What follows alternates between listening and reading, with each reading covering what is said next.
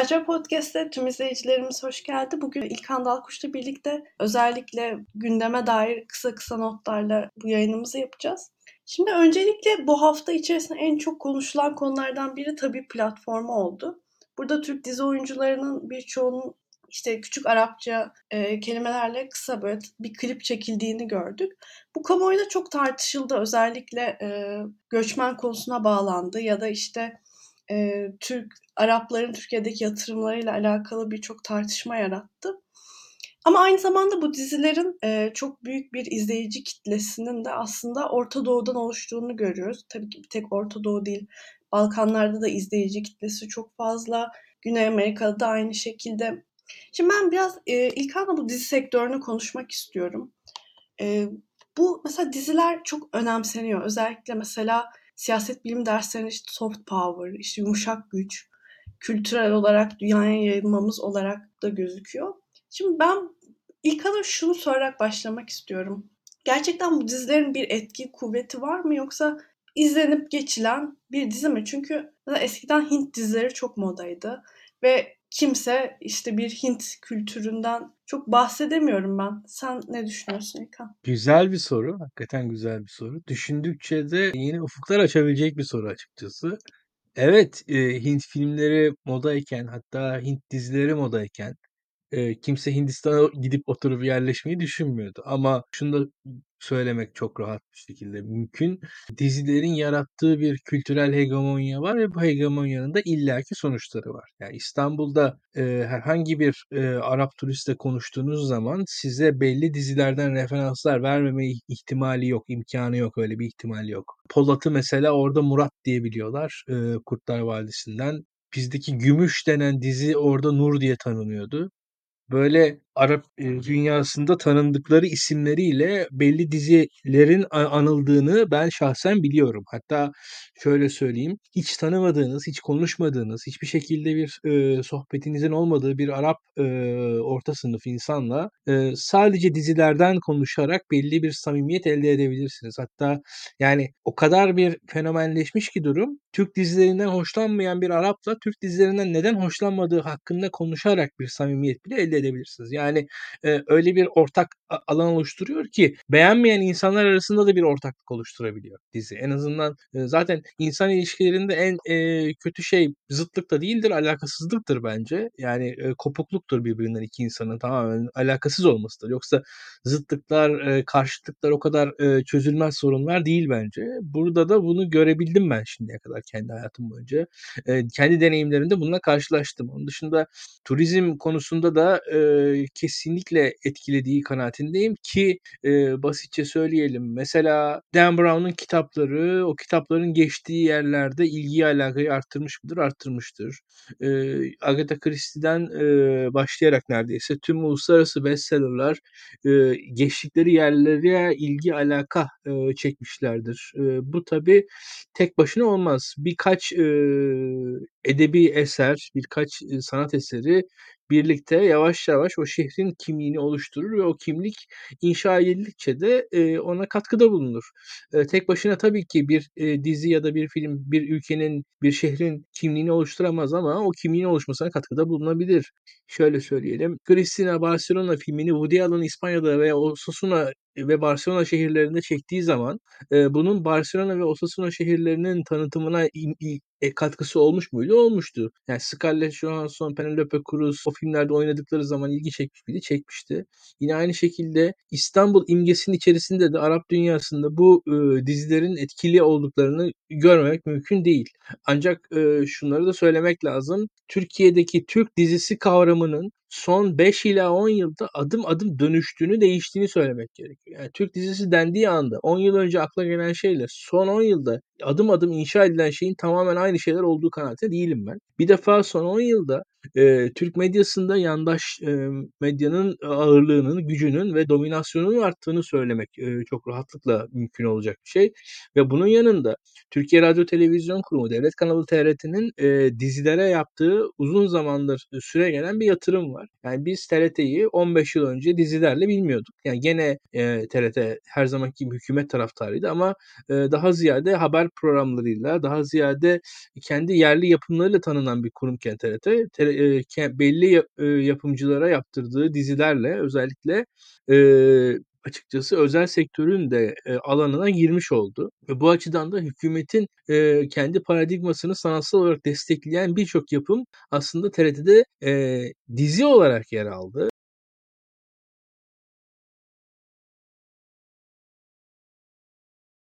Orta Asya'dan Fas'a kadar olan coğrafyadaki ilgi alakayı bir şekilde askerileştiren, bir şekilde ideolojik olarak tırnak içinde belki bir daha İslami kültürü ve o zihin dünyasını taşıyan, mesela atıyorum Türkiye'yi bir romantik komediyle anmaktansa Türkiye'yi fetihlerle anmaya çalışan bir zihin dünyasının TRT dizileriyle de arttığını ben %100 bir şekilde görüyorum. Yani Türk dizisinin anlamını biraz devletimiz ve hükümetimiz yaptığı çabalarla aktif olarak dönüştürdü, değiştirdi. Ve Türk dizilerinin birkaç avantajı var. Birincisi popüler bir dili kullanıyorlar. İkincisi modern bir anlatım teknikleri var. Üçüncüsü İslam dünyasına göre daha özgür bir çalışma ortamı olduğu açık.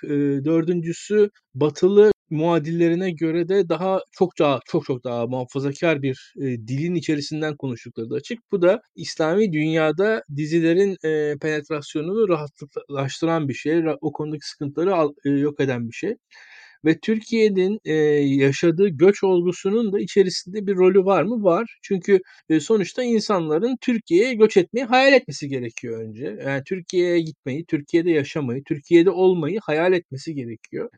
Biz ne yazık ki son 10 yılda adım adım Aybike senin gibi gençlerin zihninde Türkiye rüyasını adım adım kaybettiğimiz sıralarda birçok dünyadaki özellikle İslam dünyasından olan gençlerin zihninde Türkiye'nin bir Türkiye rüyasının oluştuğunu görüyoruz. Buradaki asıl mesele burada. Yani biz aslında kendimiz bir rüyamızı kaybettiğimiz sırada, kendimiz hayallerimizi kaybettiğimiz sırada aslında başkalarının hayallerinin yazıldığını görüyoruz. Burada normal bir ülke olsaydık, Türkiye'nin her şeyi yerli yerinde olsaydı, ekonomimiz, kültürel hayatımız çok daha yerli yerinde ilerliyor olsaydı, ben zannetmiyorum ki böylesine tepki olsun herhangi bir Arap dünyasındaki tanıtım faaliyetine. Ancak şu açık ki mesela Arap dünyasının tanıtım faaliyetlerinde ve bu dizilerin dünyaya satılmasında özellikle hedeflendiği açık. Bunun dışında RTÜK üzerinden dizi yapımcılarına, özel kanallara da belli zihniyette diziler yapılması yönünde bir belli baskıların da yapıldığı açık. Dizilerin sınırlandığı, kısıtlandığı açık. Biz Kızılcık Şerbeti dizisinin yaşadığı kısıtlamaları tartıştık. Bir dizi kısıtlanırken bazı dizilerin kısıtlanmaması da aslında Türkiye'de ideolojik belli tercihlerin olduğunu, yani Türkiye'de belli bir anlatı seviyesinin korunmasını istendiğini gösteriyor. Yani o şöyle bir durum var ya aslında çok ortada nötr bir faaliyet var. Ya biz de o nötr faaliyetlere karşı olan tepkileri kınamalıyız veya yadsıyabiliriz diye düşünmemek lazım. İnsanlar aslında Türkiye'deki dizi denen olgunun ve dizi yapımı denen hadisenin hiç de nötr bir şey olmadığını, gayet politik tercihler üzerinden şekillendiğini biliyorlar ve bunu da hissediyorlar açıkçası. Bazı noktalarda o tercihlerin cisimleştiği anları görüyorlar. Oradaki o Arapça tanıtım anı aslında oydu. Ve şu açık net, Türkiye'nin turizm tercihleri, Türkiye'nin eğitim politikası tercihleri, Türkiye'nin göç politikası tercihleri, Türkiye'nin emlak politikası tercihlerinin hepsinin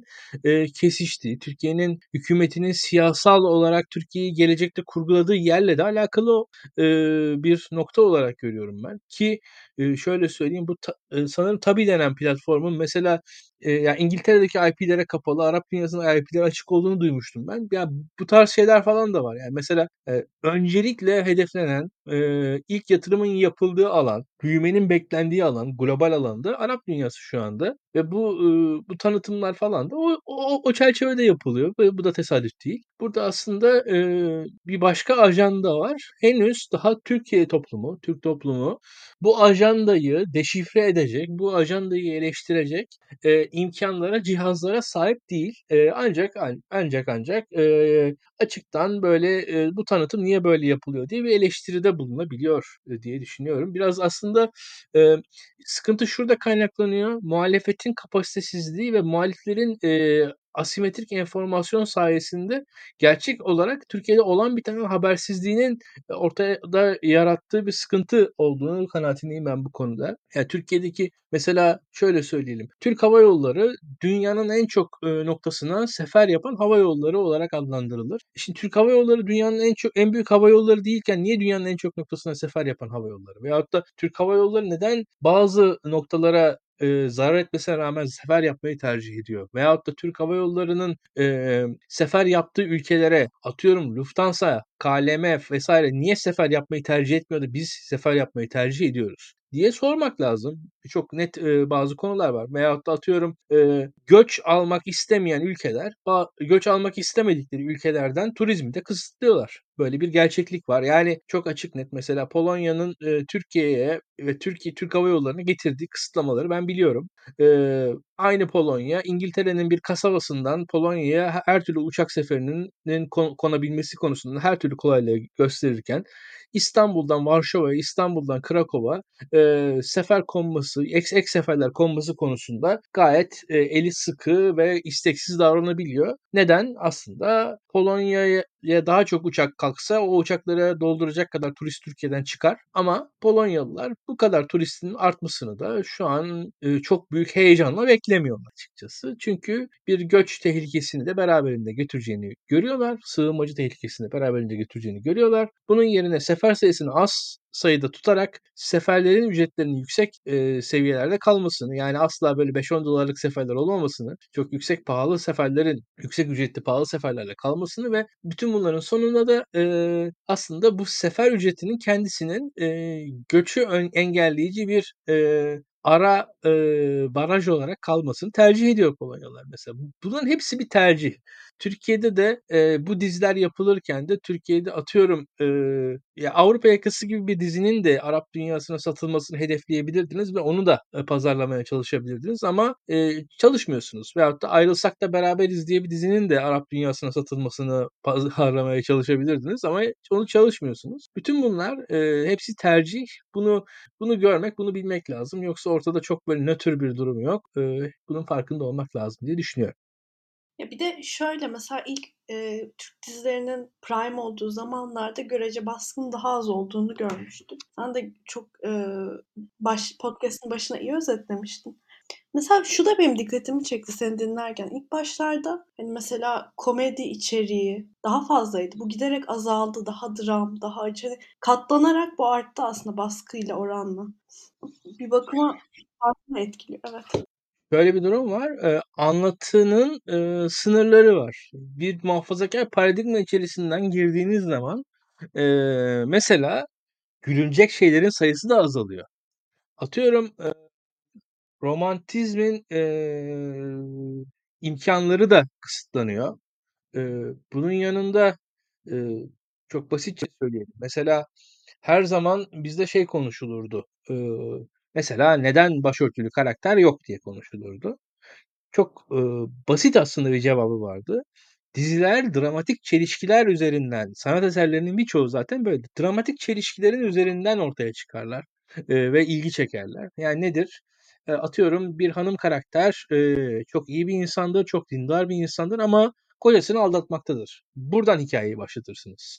Ya bir hanım karakter çok iyi bir insandır, çok güzel bir insandır, çok hamarat bir insandır, çok temiz bir insandır, çok güler yüzlü bir insandır, ailesi için iyi bir annedir, çocukları için çok iyi bir annedir, teyzesini sever, annesini sever, herkesi sever, çok mükemmel, şahane bir insandır. Çok güzel maşallah ama buradan bir sanat eseri çıkmaz. Şahane mutlu bir insan. Belki biraz Tolstoy'un bir lafı var. Mutlu ailelerin mutluluklarının hepsi birbirine benzer ama her mutsuzluk kendisine hastır. Kendine has bir mutsuzluğu vardır. O yüzden mutsuzluğun çok daha fazla size hikaye yazma opsiyonu sağladığını görmek gerekiyor. Gerçekten de bir sanat eseri ortaya koyacaksanız, bir dramatik çelişki ortaya koyacaksanız, o insanın iyiliğini ve kötülüğünü, o insanın arzularını ve kısıtlarını beraberce sermeniz lazım. Muhafazakar bir kısıtlarla kendinizi sınırlamış olursunuz. Şöyle ki muhafazakar kısıtlar sonucunda karakterleriniz belli sınırların ötesinde davranamazlar. Belli beklentilerin ötesinde davranamazlar. O beklentilerin içerisinde kalan karakterler zaten aslında karakter olmazlar. Tipleşirler. Sınırlı halde davranırlar ve bu da sizin senaryo imkanlarınızı kısıtlar. Ancak işte bir noktada dışarıdan gelen bir aktif kötülüğe karşılık çaresiz iyiliğin mücadelesi şeklinde bizim klasik Yeşilçam melodramları dediğimiz şekilde sınırlı bir noktada kalırsınız. Türkiye'de de yani mizah yaptığınız zaman mesela senin az önce örnek verdiğin gibi çok daha çelişkili bir noktada insan kendini konumlar. Yani orada mesela Avrupa yakasındaki kadın karakterler tırnak içinde evlenip mutlu yaşamak isteyen genç kızlardan ibaret değillerdi orada. Hepsinin arzuları vardı mesela. Yani kendi bedenlerinin farkında olan hanımlar orada oynuyorlardı. En azından onu bize sunuyorlardı. Şimdi böylesine kendi arzusu olan bir kadın karakteri bu muhafazakar düşünce yapısı çok kolay kaldıramıyor. Böyle sınırları var açıkçası. Ve bu yapı oluştukça siz ne yapıyorsunuz? Mesela kadın karakterin arzulamasını dışarıda bırakıyorsunuz. İşte atıyorum ilişkiyi daha imkansız bir ilişki halinde konumluyorsunuz. İyiliği ya da kötülüğü tamamen dışarıda tutuyorsunuz. Veyahut da tek iki kutuplu bir dünya tasarlıyorsunuz. Aileniz içerisinde genelde en fazla bir komedi unsuru olarak ufak o da ne diyelim ilkel hareketlerle bir komedi yaratılabiliyor ancak o da tembellik, uykuculuk vesaire, şişmanlık gibi daha fiziksel hareketler üzerinden bir komedi yaratılıyor. Görebildiğimde bu sınırlar zaten aslında bizim dizilerimizi kısıtlıyor. Çünkü şöyle söyleyelim, bu dizilerin en çok tartışıldığı zaman bu Muhteşem Yüzyıl zamanlarıydı, hatırlarsın halbuki. Aslında Muhteşem Yüzyıl ben izliyordum bir bölümünü. İzlemezken baktım. Mesela Osmanlı'ya hakaret falan ya alakası yok. Muhteşem Yüzyıl'da Osmanlı'ya falan hakaret falan edilmiyordu. Ama şöyle bir durum vardı. Türkiye'deki muhafazakar kamuoyunun arzuladığı ölçüde Osmanlı kutsanmıyordu sadece. Yoksa sadece doğal dramanın unsurları Osmanlı tarihi hikayesi içerisine ekleniyordu.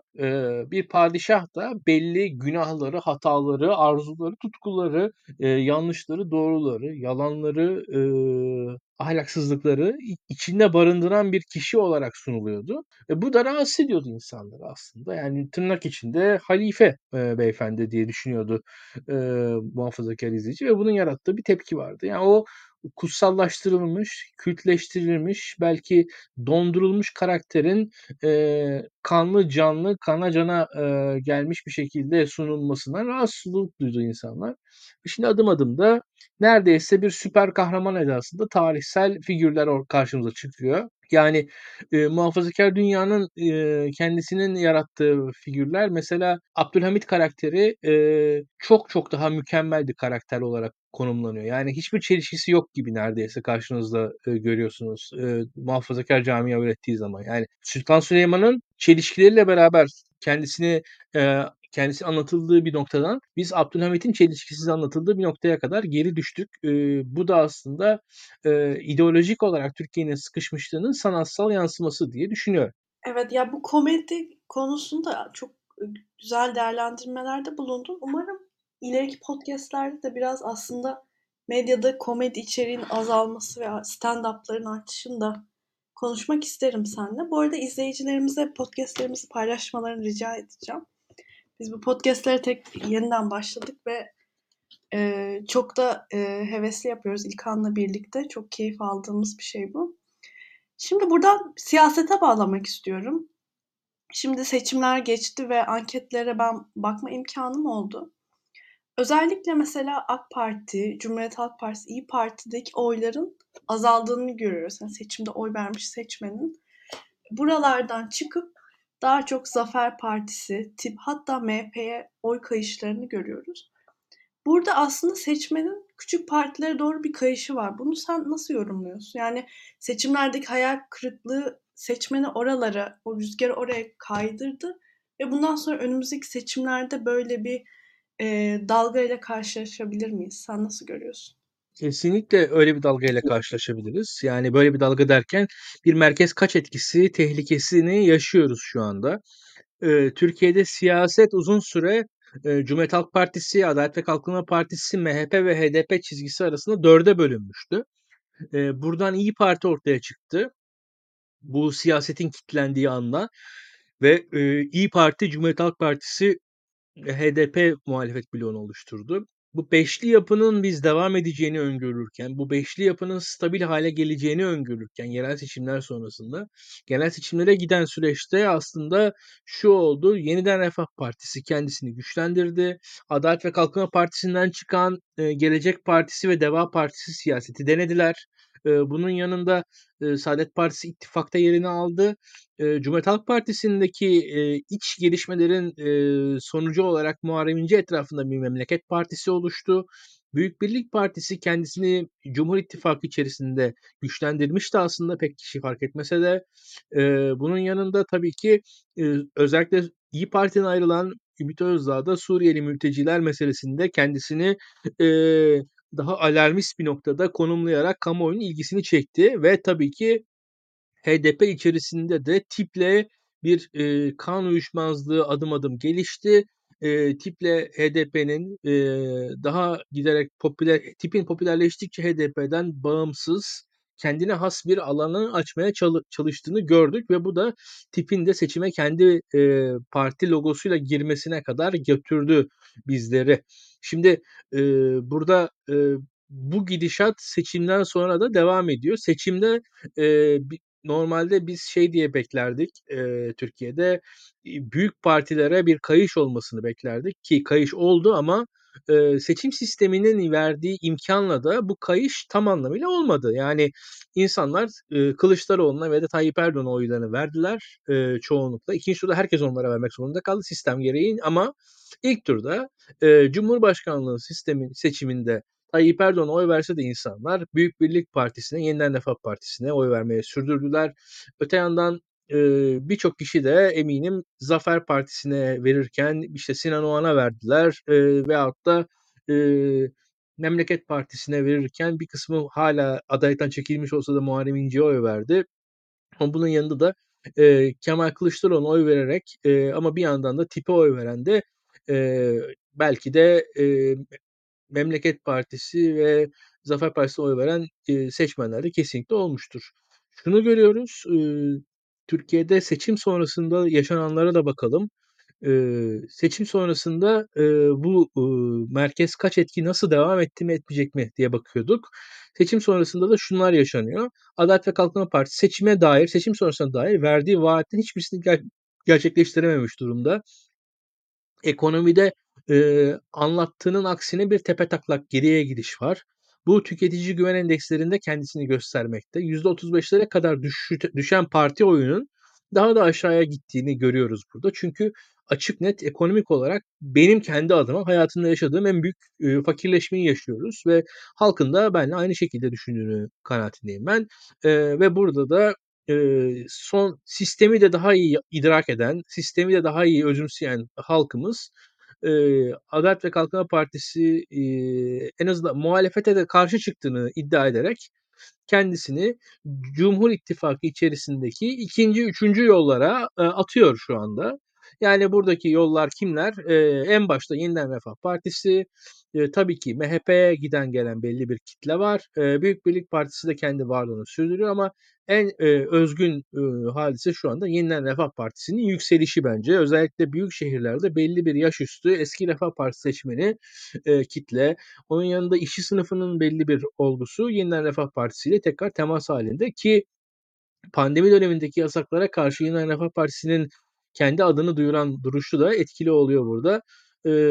Bu sırada şunu da eklemek lazım. HÜDA PAR'da ufak da olsa bir faktör. Yani orada da bir canlılık var orada ama HÜDA PAR şu anda Adalet ve Kalkınma Partisi'ne karşıt bir pozisyonda değil Yeniden Refah Partisi gibi. Çünkü HÜDA PAR kendisini daha ziyade HDP ile beraber tanımlıyor. HDP'ye karşı tanımlıyor. Adalet ve Kalkınma Partisi ile temel bir çelişkisi şimdilik yok. Daha ileride ortaya çıkabilir eğer HÜDA PAR büyürse diye düşünüyorum.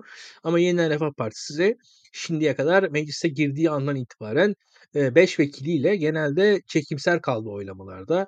oylamalara baktığımız zaman Cumhur İttifakı partilerinin genelde oylamaları kazanacak kadar vekili meclise soktuklarını, ancak Yeniden Refah Partili 5 vekilin kritik oylamalarda genellikle meclise girmeyerek ve oy kullanmayarak tavır aldıklarını görüyoruz.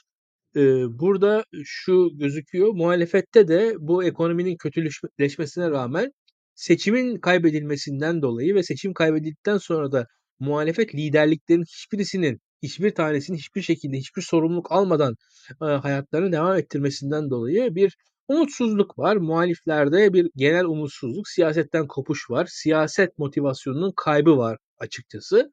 Bunun sonucunda da muhalif partilere de seçmenlerin teveccühünde azalma gözüküyor. Yani açık net, geçen seçimde ben kendi adıma şöyle söyleyebilirim.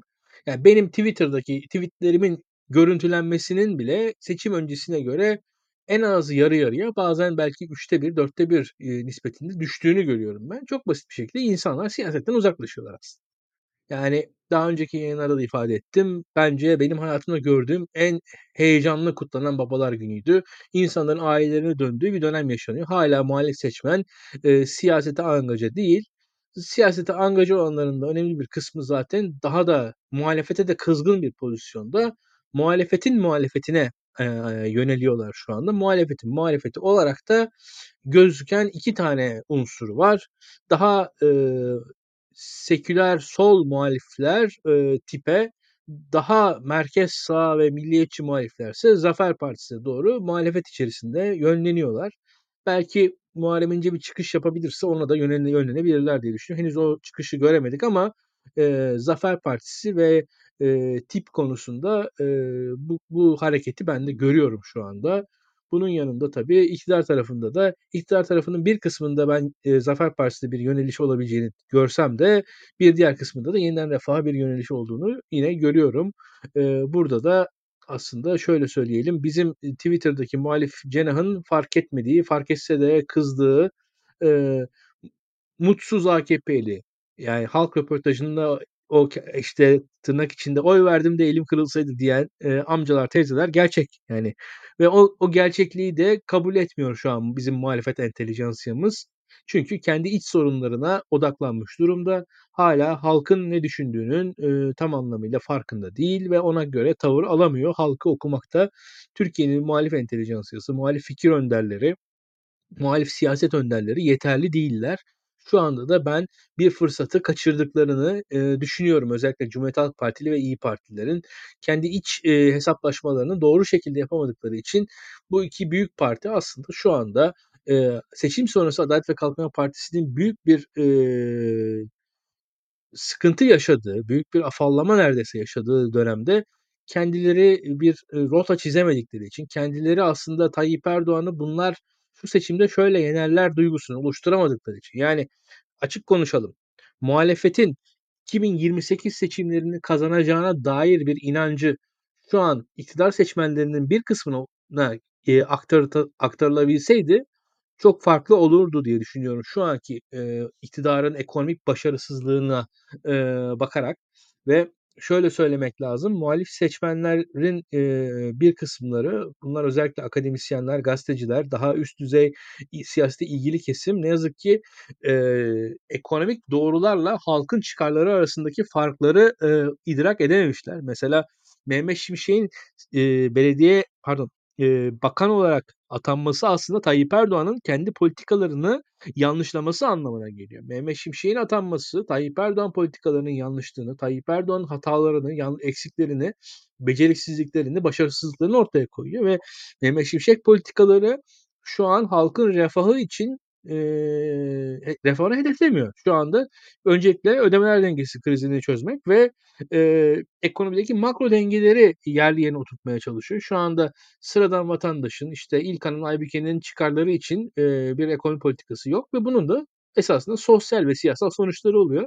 Ancak bizim muhalefetimiz kendi idari eksikliklerinden dolayı, ideolojik eksikliklerinden dolayı, idrak eksiklikleri ve ön yargılarından dolayı da bu sosyal siyasal sonuçlardan, yani Mehmet Şimşek'in ekonomi politikasının sosyal siyasal sonuçlarından bir haber gözüküyor. utanç verici, üzücü bir şey. Ve burada da senin de dediğin gibi merkez kaç etkisi, yani o küçük partiler, Yeniden Refah Partisi, Zafer Partisi en başta, TİP de bir noktada olmak üzere bu partilerin oyları şu an artıyor.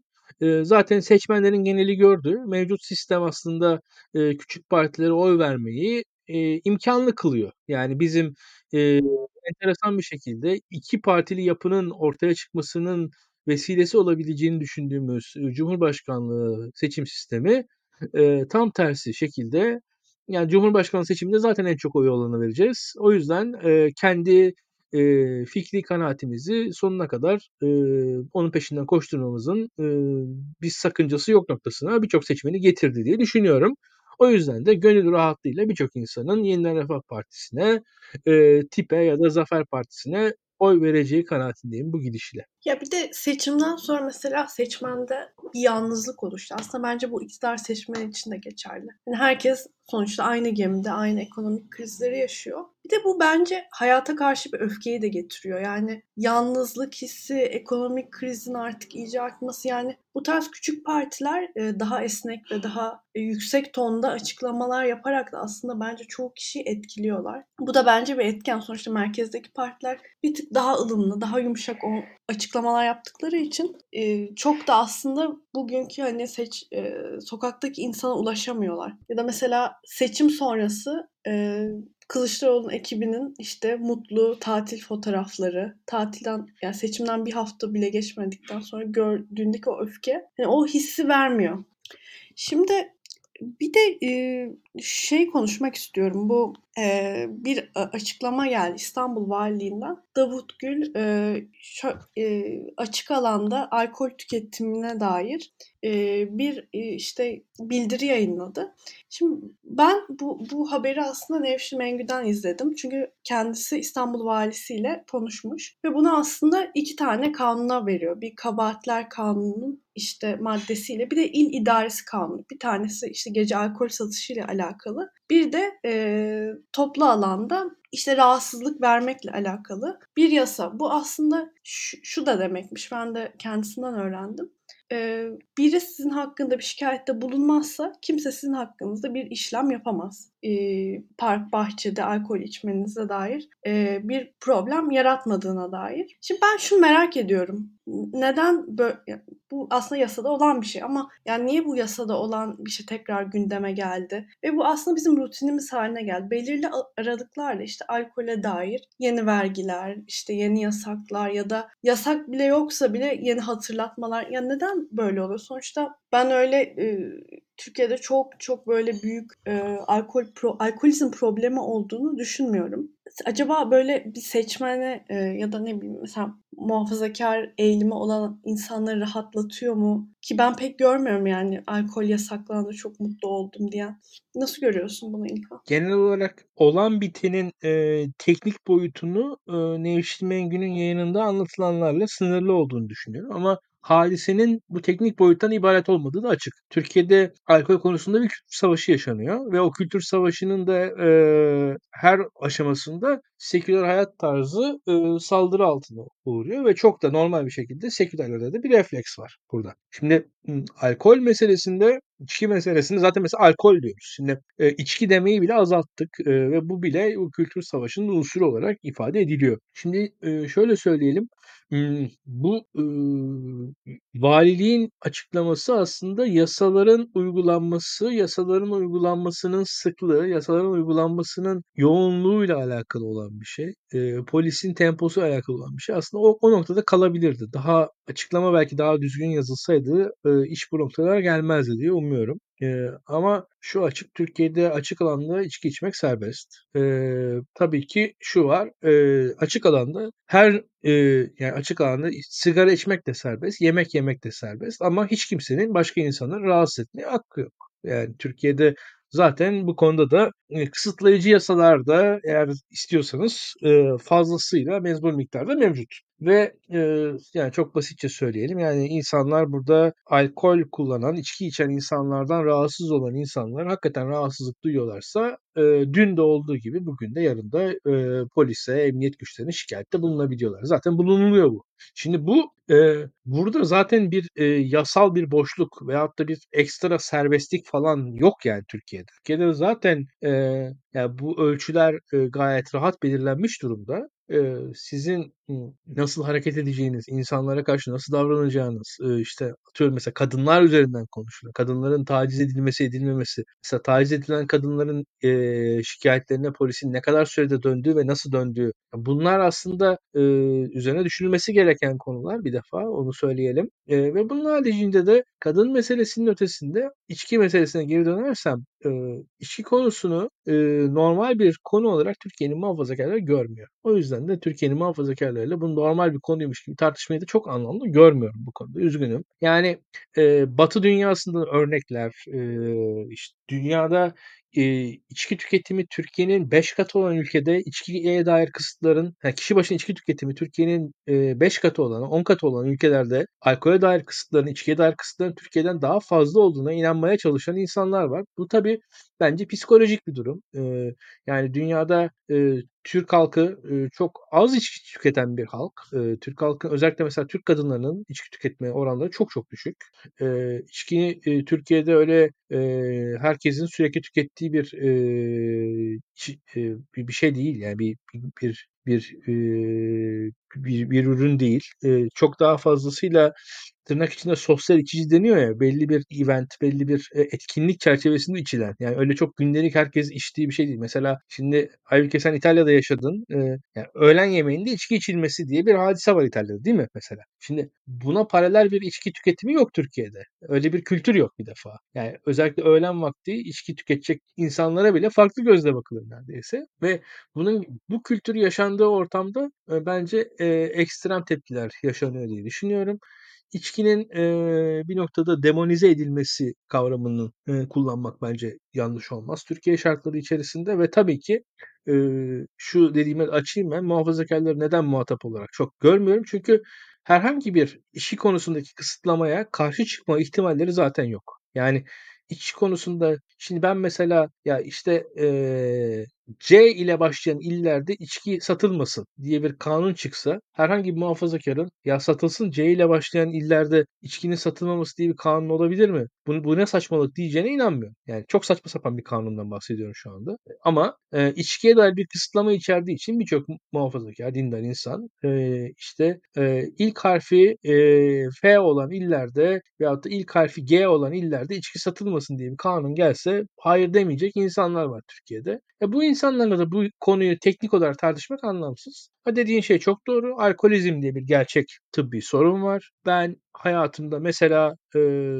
ucuzluk marketlerine gidip kolonya ve meyve suyu alıp çıkan insanlar gördüm. Bu insanlar ölmek üzerelerdi belki de. Yani meyve suyuna kolonya sıkıp içen insanların dramlarını, insani olarak yaşadıkları korkunçlukları konuşmak ve onlara dair dertlenmek diye bir şey var. Varken şu anda ben aslında kendi hayatımın tartışıldığını, kendi hayat tarzımın tartışıldığını görüyorum ve bu yüzden de saygım yok bu tartışmalara açıkçası. Ve dediğim gibi dünyanın porno sektöründeki, kumar sektöründeki öncü ülkesi Amerika'nın Türkiye'ye yasaklarıyla tanıtılmasını da gülünç buluyorum açıkçası. Ve Batı dünyasındaki içki yasaklarının da önemli bir kısmının aslında Batı dünyasının iç çelişkilerinden kaynaklandı. Kanaatindeyim. Yani mesela Amerika'da özellikle 19. yüzyıl sonları 20. yüzyıl başlarında İtalya ve İrlanda gibi iki büyük Katolik ülkeden yoğun göç geliyor ve bu iki büyük Katolik ülkeden gelen göç daha öncesinde Amerika'ya göç etmiş Protestan ana kitle tarafından biraz rahatsızlıkla karşılanıyor. Ana güçlü kitle, ana güçlü Protestan kitlede bu Katoliklere karşı yasal veya yasal olmayan Amerika'ya has böyle nötr ırkçılıklar tasarlıyorlar. Amerika'da siyahlara dair birçok ırkçı uygulama görünürde ırkçılık kalkmışken devam etmiştir. Yani nasıl devam etmiştir mesela? Oy vermeleri siyahların zorlaştırılmıştır. Buna işte Jim Crow yasaları diyorlar. Bazı yasalarda siyahlar kısıtlanmıştır, evlilikleri kısıtlanmıştır, oturum almaları kısıtlanmıştır, oy vermeleri kısıtlanmıştır. Bazı uygulamalarda aslında mesela Amerika'da siyahlara dair konuşurken şu anda bile işte inner city neighborhood derler, downtown derler, şehir merkezinde yaşayan insanların yarattıkları suç meselesi derler. Ama orada aslında siyahlar yaşamaktadır. Siyahların yarattığı siyah suçlulara dair esasında alınan önlemlerdir onlar. Burada aynı şekilde Amerikan tarzı bir kolaycılıkla İrlandalılara ve İtalyanlara dair aslında birçok ayrımcı uygulama içki yasağı üzerinden Amerika'da kendisini gösterdi. İrlandalı ve İtalyan komüniteleri içki yasakları sayesinde o probation döneminde 1920'lerde suçlu ve kanunsuz insanlar olarak gösterildiler. Polisin muhatabı haline getirildiler ve kriminalize edildiler aslında Amerika'da. Hala süren, Amerika'nın birçok yerinde süren kimi yerel yasaklar da aslında o eski yasaklardan arta kalan yasaklar. Probation dönemini anlamadan Amerika'daki şu anki kimi yasakları anlamamız mümkün değil bence. O yüzden bizde böyle şey var. Türkiye'deki İslami kamuoyundan gelen aktörler şöyle şeyler söylemeyi çok severler. İşte Amerika'daki bir içki yasağını alıp bize örnek gösterirler ve arkasından şöyle derler. Aha işte şeriat mı geldi Amerika'ya? Ya Amerika'ya şeriat gelmedi ama Amerika'daki içki yasağının da gayet dinle alakası var. Oradaki Katoliklere karşı, Katolikler şarap kültürü yoğun bir gruptur. Dini ayinlerinde şarap kullanırlar. Şarapla ilişkileri yoğundur. Zaten Akdeniz kültürü Katoliklerde daha yoğun. Bu yüzden de Protestan yapının Katoliklere karşı olan ayrımcı tavrının bir yansımasıdır. Aslında birçok yerde o yasaklar bile. Yani bir yasak Türkiye'de değilse nötrmüş diye ve bizim için neredeyse Allah'ın eminiymiş gibi, ayetmiş gibi karşılanmasını beklemelerinde gülünç buluyorum. Bu tartışmalar sürecektir. Ama şunu açık net söylemem lazım. Türkiye gayet muhafazakar bir ülke. Türkiye'de insanların aile değerleri gayet kuvvetli. Türkiye'de insanlar çok az alkol tüketiyorlar. Bunun da yani bunu da sorun olarak da söylemiyorum yani. İnsanlar Türkiye'de sarhoş gezen insan sayısı az. Türkiye'de bütün bunların sonucunda yani sorun olacak seviyede içki tüketilmiyor. Umarız zaten içki içen izleyicilerimiz de içkili araç kullanmazlar. Sağlıklarına dikkat ederek belli bir seviyenin üzerinde içmezler. Umarız ben hatta şöyle söyleyeyim. Yani haftada 1-2'den fazla da içmemek lazım belki de. Hakikaten insanın karaciğerinin kapasitesi var. Onu çok zorlamamak gerekiyor diye düşünüyorum. Bu da açık bence. Bunları söylemekten gocunmaya da gerek yok. Burada da bir hayat tarzının Türkiye'de saldırı altında olduğu açık. İnsanlar da buna karşı biraz alarmist seviyedeler. Haksız da değiller bence. Alarmist olmak lazım. Çünkü Türkiye'de içki neredeyse olmayan bir noktada kriminalleştirdi. Çünkü halbuki ben tamam bir noktaya kadar yaşımız ilerledi ama yani ben üniversitedeyken biz festivallerde içki içiyorduk. Biz festivallerde içki içerken içki standları vardı. Bizim üniversitelerimizde şirketleri konserler düzenleyebiliyorlardı. Yani atıyorum Bilgi Üniversitesi'nde, İstanbul Teknik Üniversitesi'ndeki şenliklerde, Boğaziçi Üniversitesi şenliklerde içki şirketlerinin, firmalarının sponsorlukları vardı. Daha uygun fiyatlarla içki satıldığını biliyorum ben oralarda. Buna benzer işte İstanbul Jazz Festivali vardı. Burada alkollü içki üreten bir firmanın sponsorluğu vardı. Türkiye'de yani şöyle söyleyelim o yıllarda da ahlaksızlığın zirvede olduğu bir ülke değildik biz. O yıllarda da Türkiye muhafazakar, az içki tüketen bir ülkeydi ve onca yeni kısıtın benim kendi kısa ömrümde Türkiye'ye geldiğini görüyorum. O yüzden de çok normal bir şekilde halkın, içki içen insanların kendi özgürlüklerine dair korumacı yaklaşımları olmasını doğal karşılıyorum açıkçası. Çünkü dediğim gibi karşı taraftaki kitle yani en absürt bir yasayı çıkartma imkanı olsa o yasaya hayır diyecek bir duyarlı kitlenin ben bu yasakları savunan yapının içerisinde bulunduğu kanaatim değilim. Öyle bir şey yok ve şunu söylemek lazım. Ya içkinin Batı dünyasındaki sosyal hayattaki rolünün büyüklüğünü kabul etmek gerekiyor. Gerçekten biz bugün İtalya'da yaşasaydık, Londra'da yaşasaydık, Almanya'da yaşasaydık alkolsüz bir şekilde sosyalleşmemizin çok zor olacağını görecektik. Bunu ve Türkiye'de böyle bir sorun yok yani mesela. İnsanlar alkolsüz şekilde sosyalleşebiliyorlar Türkiye'de. İçki içmeden gayet rahat eğlence hayatının içerisinde var olabiliyorsunuz. Ve bu yani Türkiye'de hakikaten eğer toplumu bir kalıba sokmaya çalışmazsanız aslında çok da bir sorunuz yok diye düşünüyorum ben. Dediğim gibi beklediğim tepkiler var ortalıkta ve insanlar da kendi özgürlüklerini doğal olarak savunacaklardır. Evet, yayında aslında Amerika'daki alkol yasaklarının ayrımcılık boyutuyla aslında Türkiye'dekine çok güzel bir geçiş oldu İlkan. Ya bir de Türkiye'de hani alkol o kadar yok ki kültür ya da bilinmemesi. Mesela bir tane bira içince bütün işte sağlığının bozulacağı ya da işte düzenli alkol içen birinin ertesi yıl öleceği falan dair böyle aslında çok büyük bir kitle de var böyle olduğunu düşünen. Ya inanılmaz bir şeytanlaştırma var ki ben şunu da çok gördüm. İşte bir yudum alkol içtin. Şimdi içinden bir canavar çıkacak falan. Hani normal dünyada öyle bir şey olmadığını herhalde İtalya'ya bakarak da söyleyebiliriz. Ya şöyle Aymış, bu konu enteresan. Biraz birlikte düşünelim aslında. Şimdi içki konusunda Batı dünyasında mesela Amerika'daki kimi yasaklarla İtalya, İspanya gibi ülkedeki serbestlikler arasında bir çelişki var gerçekten de. Ve burada şunu da görüyorum. Mesela Amerika'da 21 yaş diye bir yasak var. Ve Amerika'da mesela birçok genç sahte kimlik, fake ID oluşturuyor ve içki alıyor. Bu fake ID'ler herkesin ellerinde. Herkes bir yarı illegalite içerisinde içkisini içiyor. Şimdi içkiyi illegal bir şekilde içen Amerikalı ya böyle şey yapmıyor yani. Orada artık yani insan gibi de içmiyor açıkça söylemek gerekirse. Ve içki illegal içilince hareketler de illegal oluyor ve içki ile illegalite özdeşleşiyor. İşin kötü tarafı o. Yani bir tarafta Avrupa kültüründe içkiyle ilişkisini annesiyle babasıyla bir yemek sofrasında kuranlar var. Bunlar içkiyle ilişkisini annesinin babasının yanında bir yemek sofrasında o sakinlikte o aile korumasının yanında kurmuşlar ve içki birçok Avrupalı'nın gözünde ne mutlu ki işte ne diyelim tacizle ekstravagan absürt hareketlerle insanları rahatsız etmeyle değil de anneyle babayla sohbet ederken goy goy yapmakla özdeşleşmiş durumda. Yani belli hareketler, davranışlar, belli tavırlar birbirleriyle özdeşleşirler. Ve bunlar da insanların hayatlarında öyle konumlanırlar. Şimdi mesela Daktilo yayınlarında bizim bir tavrımız var ve o tavırlar başka tavırlarla özdeşleşiyor. Şimdi yani Daktilo yayındaki tavrımız da giyimimiz. Daktilo yayındaki giyimimiz özdeşleşiyor. Veyahut da işte birbirimize olan hitaplarımız özdeşleşiyor. Ve o birbirlerini besliyor bunlar. Şimdi Amerika'da da şöyle bir kültürel sıkıntı var mesela.